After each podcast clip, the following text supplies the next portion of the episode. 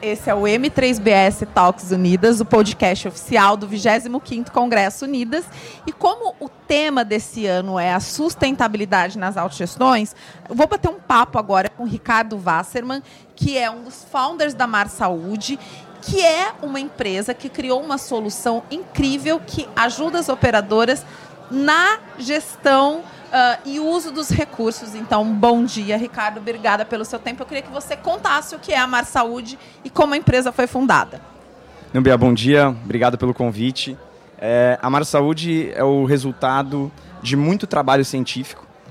E o que nós fazemos basicamente é recomendar para cada pessoa quais são os exames que ela tem que fazer para não ficar doente. Efetivamente, né? Efetivamente.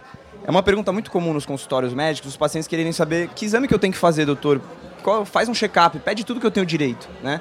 E a escolha desses exames nem sempre é uma tarefa fácil. Eu acho que inclusive para o médico, né? A gente até, eu, eu vou fazer aqui um comentário, a minha mãe brinca que ela gosta de médico de antigamente, porque médico de antigamente diagnosticava sem exame. Hoje você entra no consultório, o médico mal olha para você e já te manda uma lista de exames e ele só fala com você depois que ele faz esse monte de exames, né? Então a gente vive uma epidemia de pedidos de exames. É, isso é uma verdade. Os médicos acabam pedindo muito exame. A gente tem uma medicina hoje que ela é muito defensiva e, obviamente, isso tem um custo. Né? Tem um custo que vai ser para a operadora que, no final das contas, vai se refletir na pessoa, na empresa que está contratando aquele seguro. E que não necessariamente vai trazer mais saúde para o paciente, né? Pelo contrário, tá? Muitas vezes, se você faz um exame mal indicado, você pode ter um falso positivo que gera toda uma cadeia de eventos que vai prejudicar a saúde daquele paciente em vez de ajudar. Então, quando você vai selecionar um exame, é algo muito sério. Isso, nem que seja um exame simples, como um hemograma, tem que ter uma racionalidade por trás daquilo.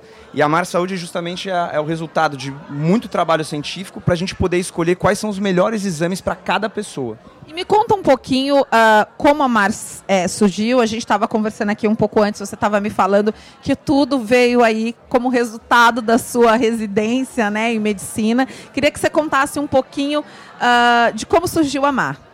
Legal. É, eu fiz residência, fiz faculdade e residência lá no HC de São Paulo, tive esse privilégio. E eu fiz parte do Centro de Promoção de Saúde lá do Hospital das Clínicas. Promoção de saúde é um conceito muito amplo que envolve medidas para você ter uma vida mais saudável e dentre esses, uh, dentre esse, esse campo de estudo existe a solicitação de exames preventivos. E um grupo formado por mim e outros professores, eu sou o mais novo deles, fez parte da elaboração de um livro que está para ser publicado agora, que é o Rastreamento de Doenças, inovando o check-up. O que, que a gente fez nesse livro? A gente fez um levantamento de vários trabalhos, centenas de trabalhos, com milhões de pacientes do mundo inteiro, para justamente poder recomendar quais são os melhores exames para cada paciente.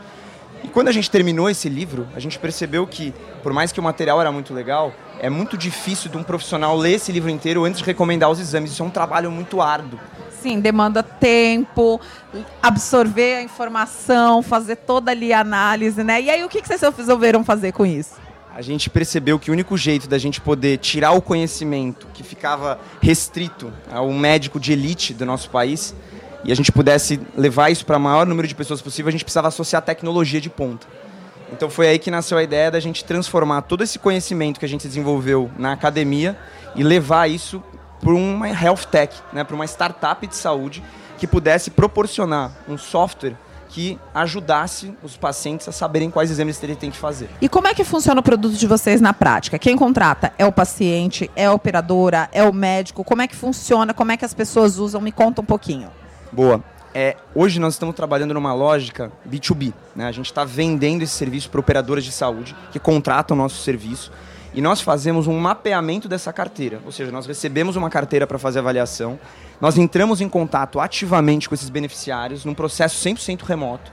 Nós damos acesso à nossa plataforma, que é uma plataforma web, ou seja, você não precisa baixar nenhum tipo de aplicativo. É uma experiência de usuário muito fácil.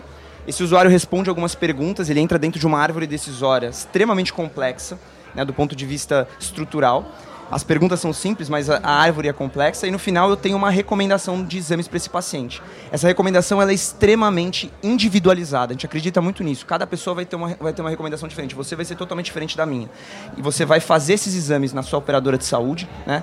Ou se você já tiver feito exames, nós vamos levar em consideração esses seus exames antigos para a gente não ter que desperdiçar, a gente é obcecado com solicitação de exames, com não gastar com exames que não precisam ser né? feitos. exatamente.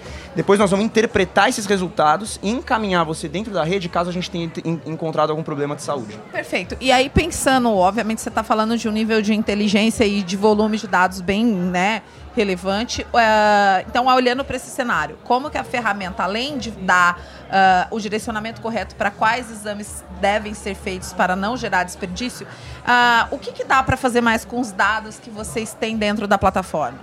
Bea, isso é o mais legal de tudo, tá?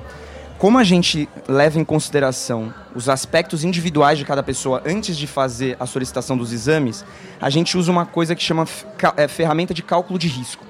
Isso é nada mais do que pegar os seus dados para poder comparar você com outros bancos de dados de grandes estudos científicos.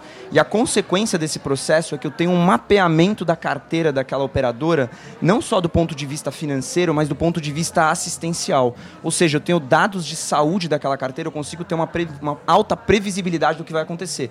Eu consigo saber se aquela carteira tem um problema que vai mais do ponto de vista oncológico, se é um problema mais cardiovascular, se é um problema de doença sexualmente transmissível. Eu consigo ter uma, um, um dado de alta qualidade de saúde para que sejam elaboradas políticas institucionais dentro daquela operadora. Que, que, que vão gerar insights direto para a estratégia da operadora de comunicação, de relacionamento, de gestão e de promoção de saúde, né? Acho que o que a gente mais tem falado aqui no universo das autogestões é que a gente quer parar de ser plano de doenças virar, e ser efetivamente plano de saúde, né?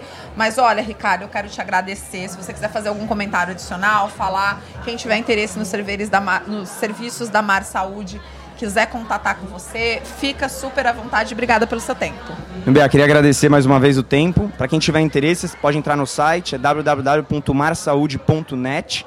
Pode entrar em contato conosco, seguir a gente, a gente tem nossas mídias e que, que a gente possa ter um, um, mundo aí em que as pessoas realmente tenham essa, essa promoção de saúde em primeiro lugar e que a gente possa ter planos efetivamente de saúde. Muito obrigado. Perfeito, eu que agradeço. Eu conversei com o Ricardo Wasserman, que é um dos founders da Mar Saúde, aqui direto do 25º Congresso Unidas. Até o próximo vídeo.